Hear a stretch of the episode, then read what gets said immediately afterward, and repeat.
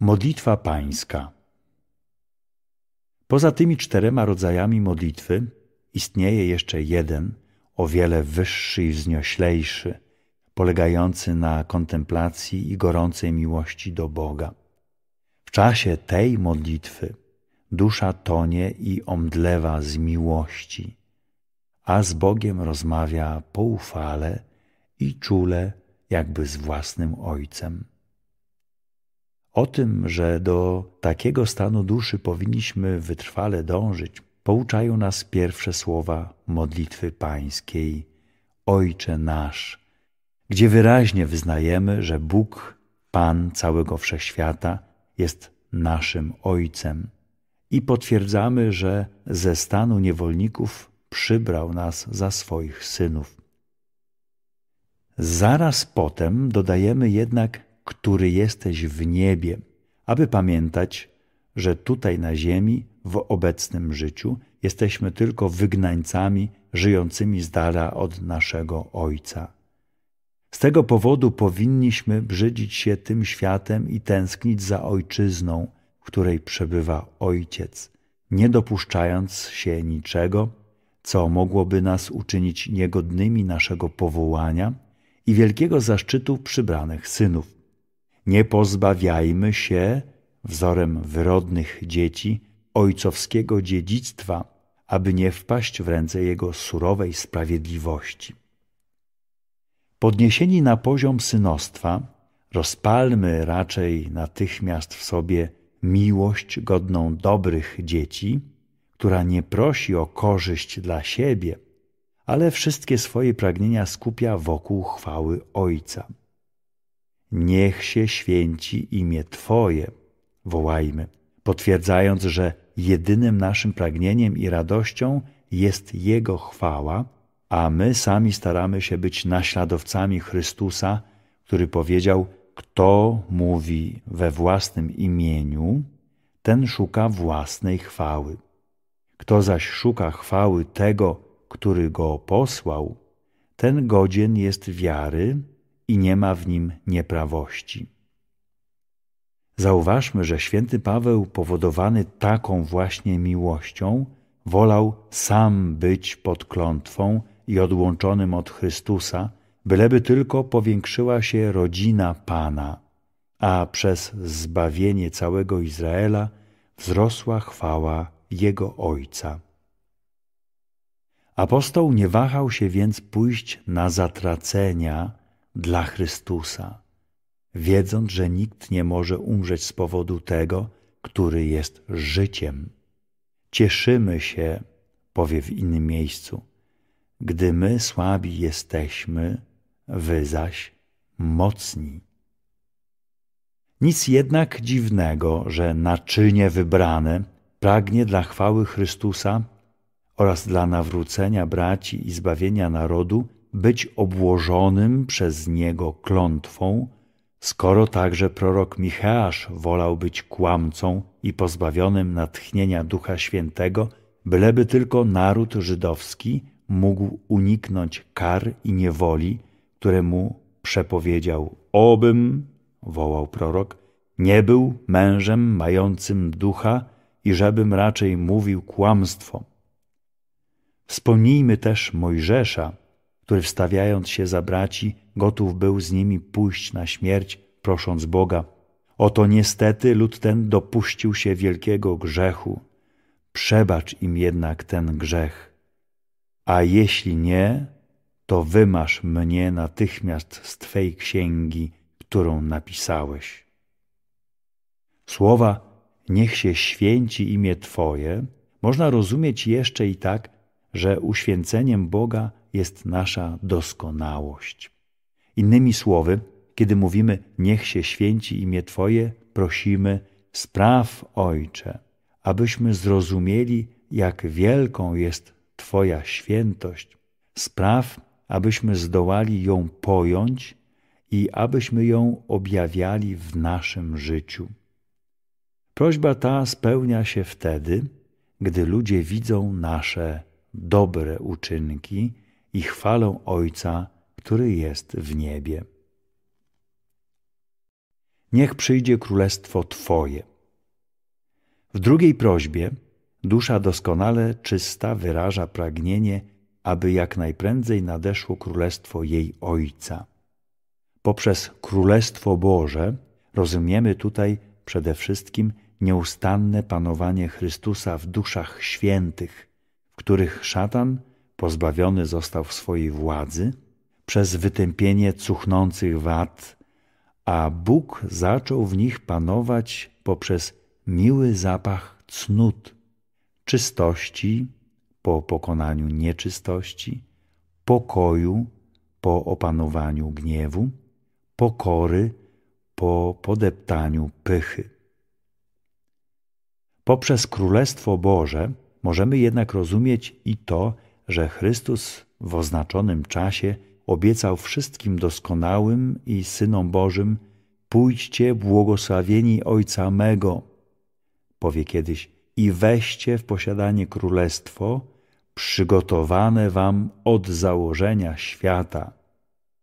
Na nim skupiają więc teraz swą uwagę, jego wyczekują i z tęsknotą wołają: Niech przyjdzie królestwo Twoje. Sumienie zapewnia ich bowiem, że skoro tylko się ukaże, natychmiast staną się jego uczestnikami. Takich słów nie ośmieli się wypowiedzieć żaden człowiek występny, bo któż chciałby zobaczyć tron sędziego, wiedząc, że nie przyniesie mu palmy zwycięstwa i nagrody za zasługi, tylko nieuchronny wyrok kary. Niech Twoja wola się spełnia. Trzecia prośba wybranych synów brzmi: Niech Twoja wola spełnia się na ziemi, tak jak i w niebie. Czy można modlić się o rzecz większą od tej, aby to, co na ziemi, dorównało temu, co w niebie? Cóż innego znaczą bowiem słowa: Niech Twoja wola spełnia się na ziemi, tak jak i w niebie, jeśli nie to, by ludzie stali się podobni do aniołów i tak jak oni w niebie, tak samo wszyscy na ziemi spełniali Jego wolę. Jednak i te słowa może szczerym sercem wypowiedzieć tylko ten, kto wierzy, że wszystko, co nas spotyka, dobro i zło, pomyślane zostało przez Boga dla naszego pożytku i że bardziej niż my sami stara się On o nasze dobro i zbawienie. Innymi słowy, wola Boża to zbawienie wszystkich, o czym pisze święty Paweł. Bóg pragnie, by wszyscy ludzie zostali zbawieni i doszli do poznania prawdy. Warto tu też przypomnieć słowa proroka Izajasza, zapowiadającego w imieniu Boga: Stanie się wszystka moja wola. Kiedy więc zwracamy się do Boga, niech Twoja wola spełnia się na ziemi, tak jak i w niebie, prosimy, aby podobnie jak ci, którzy są w niebie, także wszyscy mieszkańcy ziemi mogli Go poznać i być przez Niego zbawieni. Chleba naszego powszedniego daj nam dzisiaj. Kolejna prośba brzmi: Chleba naszego, to znaczy nadprzyrodzonego, daj nam dzisiaj. Tak jak tłumaczy inny ewangelista, chleba naszego powszedniego daj nam dzisiaj. Pierwsze tłumaczenie podkreśla istotę i wyjątkowość tego chleba. Prosimy wszak o chleb nadprzyrodzony, który wielkością i świętością przewyższa wszystko, co stworzone. Drugie wskazuje na jego codzienną konieczność. Słowo powszedni oznacza bowiem, że każdego dnia jest nam potrzebny dla zachowania życia duchowego. Podkreśla to także słowo dzisiaj. Istotnie nie wystarczy, że spożyliśmy go wczoraj, jeśli na nowo nie posilimy się nim dzisiaj.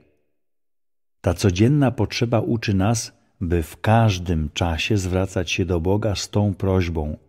Nie ma bowiem dnia, żebyśmy nie musieli spożywać naszego chleba dla wzmocnienia wewnętrznego człowieka.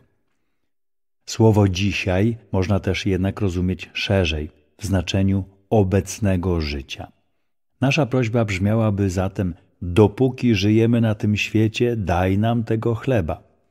Chociaż bowiem wiemy, że ci, którzy sobie na niego zasłużą, zakosztują go w życiu przyszłym, to jednak już dzisiaj prosimy o ten chleb Boga, ponieważ ten, kto go nie otrzymał w życiu obecnym, nie będzie mógł go spożywać w przyszłym.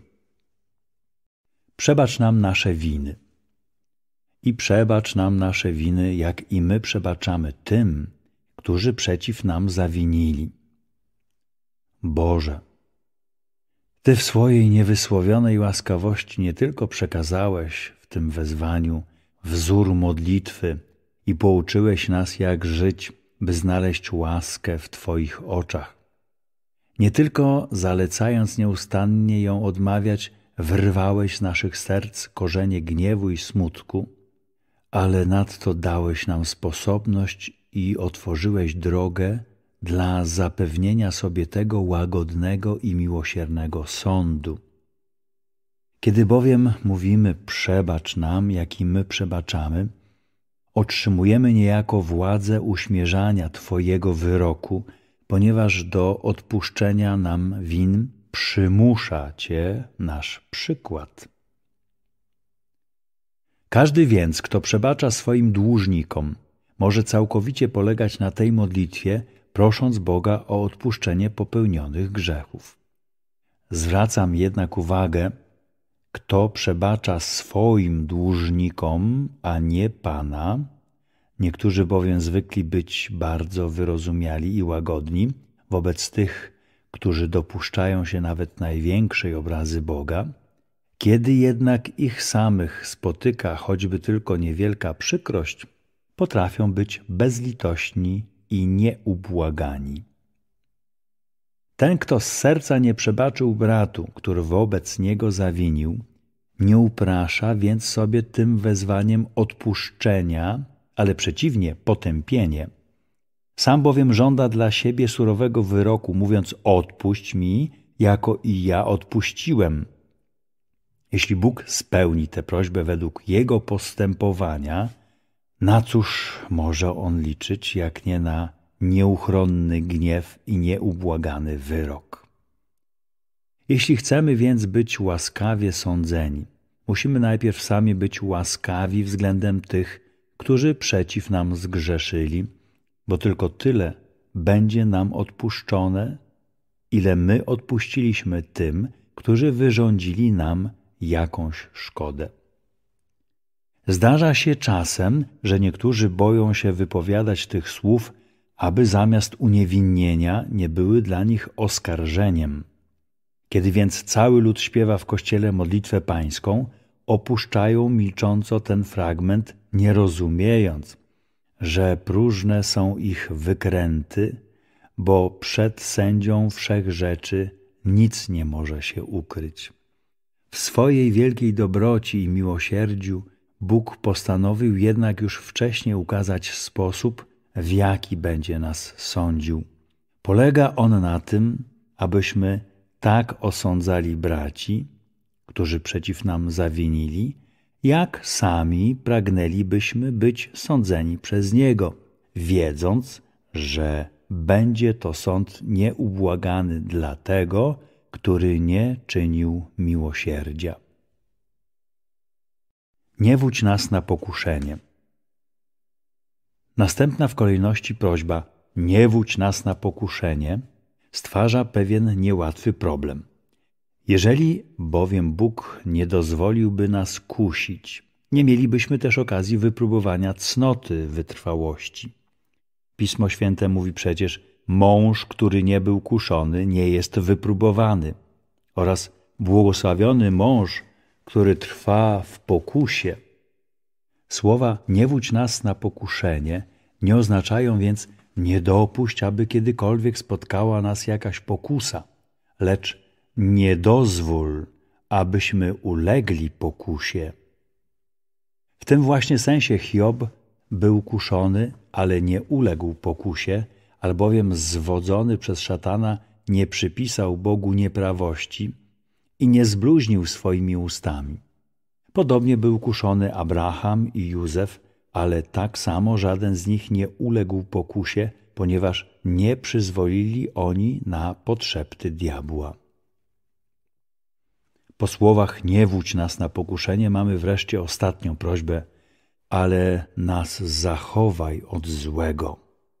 To znaczy nie dozwól, aby szatan kusił nas ponad siły, a zsyłając pokusę, wskaż nam sposób jej pokonania, abyśmy mogli przetrwać.